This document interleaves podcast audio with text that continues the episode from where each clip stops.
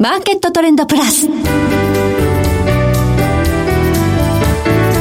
の番組は日本取引所グループ大阪取引所の提供でお送りします。皆さんご機嫌いかがでしょうか？大橋ろ子です。コモディティ日経平均先物などデリバティブ取引の最前線の情報をピックアップ。え今日はマーケットリスクアドバイザリー代表取締役新村直弘さんをスタジオにお迎えしています。新村さんこんにちは。こんにちは。よろしくお願いします。よろしくお願いいたします。さて今日コモディティ全般見ていく上で目下マーケットの関心は金利上昇ですね、まあ、そうですね。あの前もこの番組で多分お話ししたと思うんですけどやっぱりその今までのあのコモディティ価格の上昇って低金利と、うん、まあ、それに伴うドル安があの持ってきてる部分っていうのがあったので、まあ、それがどこで逆転してあの、まあ、長期金利が上がり始めるかっていうところが多分今年の一番大きなテーマになるんだろうなと思っていたら、うん、だいぶ早いタイミングでで、ね、来たかなというところだと思うんですよね、はい、先週長期金利一時1.6%まで急にだって上がったなっていう感じはしますけど、うん、それだけのことをやってるよねという話もあります、はい、まあ、ですね、まああのこれだけたくさん経済対策やって、うん、もうあれですか？前お邪魔した時12兆ドルですねって言ってた経済対策が世界中でも13兆ドル、はい、もうここまでやってまたやるしっていうことなので。まだやる。はいまあ、なのでやっぱりそこも考えるとインフレになってもおかしくはないのかなというところだと思いますね、はい、この金利上昇がねあの需給の悪化なのかインフレなのかっていうふうに論じられていますが、うん、やはりインフレというのも警戒が強まってきているということですね。と思います。やっぱりその需要を作り出す財政出動を行って、はい、で、かつ低金利政策も継続して、で、さらにパウエルさんとかのコメントを聞いてると、いやいや、金利が上がってインフレになりかかっても、そう放っておきますぐらいの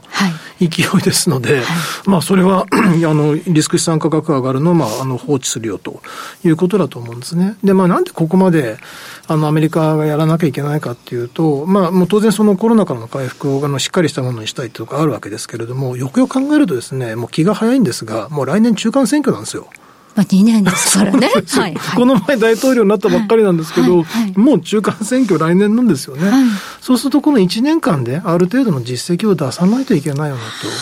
とい。うところは出てくるので、まあ、当分、あの、やっぱり、あの、強気の政策といいますか、景気に優しい政策は続くのかなというところだと思いますね。そうすると、まあ、インフレになってくる。要するに今、物の値段が上がってくるということで、うん、このところ市場ではコモディティのスーパーサイクルなんていう言葉が出てきていますが、どうですか、うん、えー、っとね、個人的にはスーパーサイクルっていうあの表現って、すごい誤解を招いてるなと思うんですよ。はい、なんとなくそうすると10年とか5年に1回訪れるものみたいなイメージがあるんですけど、うん、これって別にその、何かしらの構造的な需要の増加、まあ、一番わかりやすいのは、その人口動態で、人口ボーナス期に入った国が出てきますっていうのが、まあ、一番需要を爆発的に増やすわけですけれども、はい、まあ、それによるあの需要の増加に追いつかなくなって、供給が間に合わなくて、まあ、すぐ供給できないですからね。はい。はい、で、価格が上がった後、調整、そうすると今度需要がだんだん満たされてくると落ちてきますから、はい、まあ、基本的にはその人口動態がピークアウトすると落ちてくるんで、はい、で、それに対して供給を、が、あの、結局後から遅れてやってくるので、調整するのに時間がかかる。この価格が上昇して下がる過程のことだけを、はいサイクルと呼んでるだけで、はい、20年に1回来ますとか、100年に5回訪れてるとかっていうのは、まあちょっとミスリーディングかなという気はしますね。その、まあ日柄という意味でのサイクルによる上昇では決してないという。というふうに考えるべきだと思います、ね、ことですね。はい。はい。ではここから個別の商品市場をどのようにご覧になっているのか、えこの後じっくりと伺っていきます。はい、どうぞよろしくお願いいたします。しますその前に今日の主な指標です。今日おびけの日経平均株価255円33銭安、29,400 8円17銭で取引を終了しました。えそして今、来週の日経平均先物夜間取引スタートしました。え現在29,500円で推移しています。日経平均ボラテリティインデックスは24.92。コモディティです。東京プラッツドバイ原油先物21年8月ものは日中取引の終値で1570円安の39,330円でした。え国内の金先物は、えー、中心現月22年2月ものですが日中取引の終値で100等円安の5900円となりました。ではこの後、新村さんにじっくりと伺っていきます。マーケットトレンドプラス。今日はマーケットリスクアドバイザリー代表取締役新村直弘さんをお迎えしております。はい。まずはゴールドからお話伺っていきたいんですが、はい、昨年の8月が高値となってしまっていますね。うん、そうですね。はい、まあやっぱりこれも同じでして、うん、まあ景気に対する期待っていうところがまあ価格を押し上げてたわけですけれども、はい、まあ実金利が上がり始めたんですよね。まあそれに伴って下がってきたと。で、まあまた今度そのバイデンさんが勝って、で、またその何兆ドルの経済対策をやりますよという話になったので、おこれはあのインフラ投資があるんじゃないかということで、期待インフレ率が上がって、また上がったんですが、はい、今はその結局、その発射台になってくるその長期金利がやっぱり上昇を始めてしまったので、実質金利が上昇して価格が下がっているということなので、まあ、ある意味、まあ、想定通りではあるんですけど、はいちょっと早かったかなという気はします、ね、金利上昇が早かったってことですかね。そういうことですね。はい。えテスラがビットコイン買ったという発表したのと同時に金の ETF と金地金も買うって言ってましたよね。うんはい、まあそうですね。まあでもただこのいろいろとその上がらないとダメなんじゃないかみたいなイメージで捉えられるんですけども、個人的には結局その長期金利とある意味その原油とかで組み合わせで出てくる期待インフレ率で、まあ、あの金の基準価格、まあそれにリスクプレミアムが乗っかるっていう形で構成されるので、ある程度その価格動向が読みやすい、読みやすい、はい、あの商品になったんじゃないのかなという気はするんですよね。はい、だからどうしても3000ドルだ、4000ドルだって言いたくなるのはわかるんですけれども、むしろ計算しやすい、ポートフォリオの中核の銘柄になったんだろうなっていうのは、ちょっと個人的な印象としてはありますね。じゃあ、乱高下するビットコインとともに組み入れるっていうのは、非常に合理的な、うんまあ、あの筋が通ってるなという気がしますね。シルバーはなんか個人投資金が煽ってるみたいですね。ちょっとこれは、はい、特殊 で、あの、僕もその SNS は見たんですけど、はい、なんか一個いいねがあったら俺買うよみたいなことが書かれてたりとかして、いや、それでいいのかなっていう。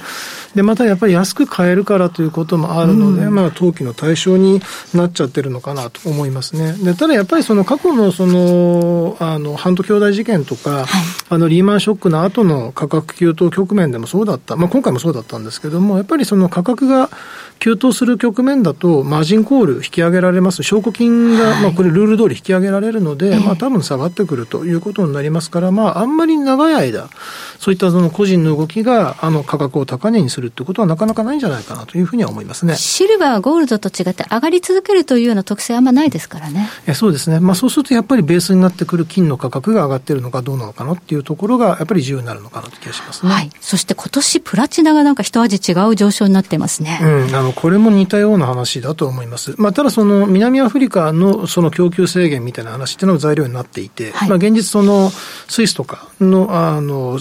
プラチナの輸出入を見ていると、まあ足りなくなってるんだなっていうのはわかるんですけれども、どちらかというと、その、テーマ性があるから、うん、あの、まあ、いろんなところで水素っていうキーワードで開くと、まあ、プラチナが出てくるっていう話で、まあ、そうすると銀に次いで、うん、環境銘柄なんだね、テーマ性があるんだね、金も高いんでしょ、割安なんだよね、うん、じゃあ買おうかなっていうのがあるのかなと。いう気はします。ジャブジャブのマネーがここに入ってきたなという感じですかね。そうですね。この貴金属の場合には、投機資金が入った場合には、実際に現物を買ってきたりということがありますので、はい、やっぱり資金流入というのは価格の上昇につながりやすいということだと思うんですが、やっぱりこれも金次第なのかなと。はいはいそして注目なのは、あの、非鉄どうですね、これ、景気の先行指標って言われるんですけど、はい、これが上がってるというのが皆さん注目しています。はい。えっ、ー、と、通常はその、あの、価格を決めるのは需要です。で、需要が決めていくんですけれども、ちょっとこれはプラスアルファで供給面が相当クローズアップされてると思うんですね。供給面、はい。っていうのが、あの、前も、あの、ご説明したかもしれないんですが、その需要が先進国あるいは主要国、まあ中国です。とかアメリカ、日本とかですけれども、があの消費をする中で、生産国っていうのは南米とか、あとアフリカとか、まあそういったところに散っているわけなんですね。どちらかというと、あの、新興国に分類されて、はいで、あの、コロナにおけるその医療体制とかがそれほど十分な地域じゃないところなわけですよ。はい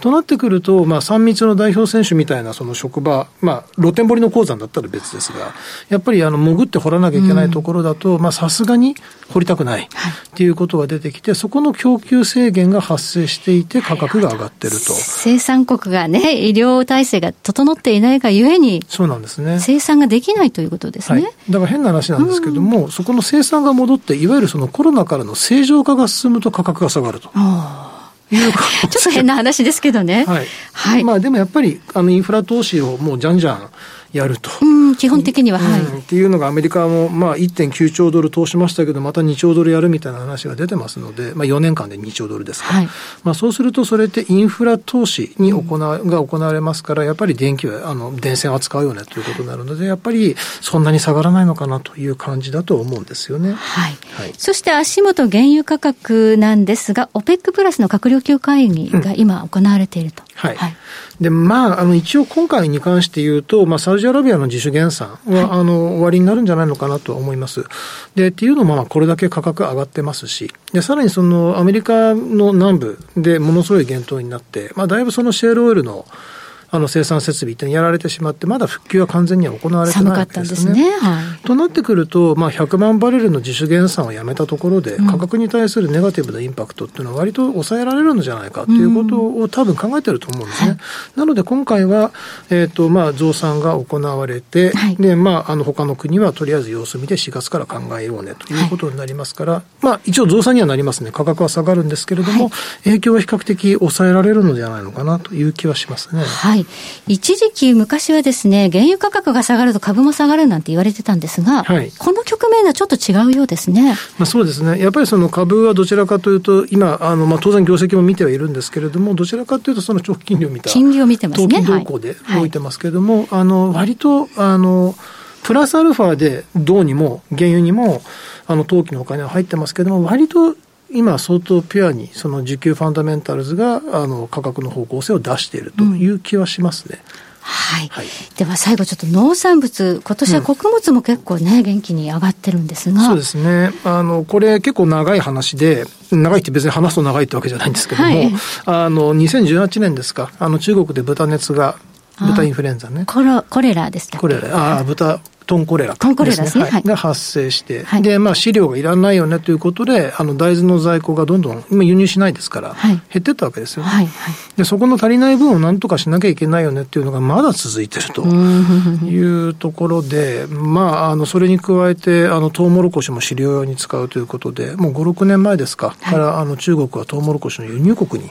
転じてますので、はい、まあ、やっぱりそこが買ってきてると。うん、で、プラス、あの、前からこれも懸念してた通り、やっぱりあのラニーニャ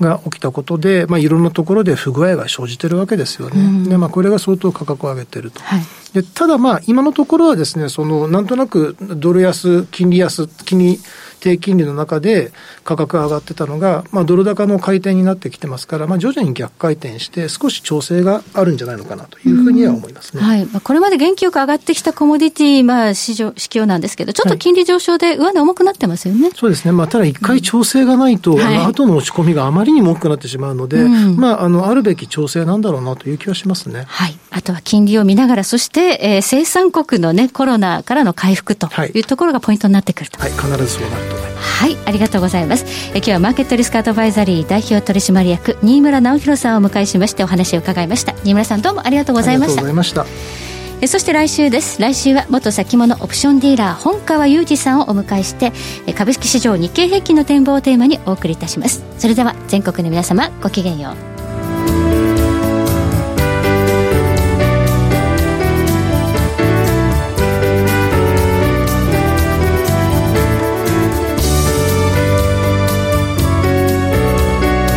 この番組は日本取引所グループ大阪取引所の提供でお送りしました。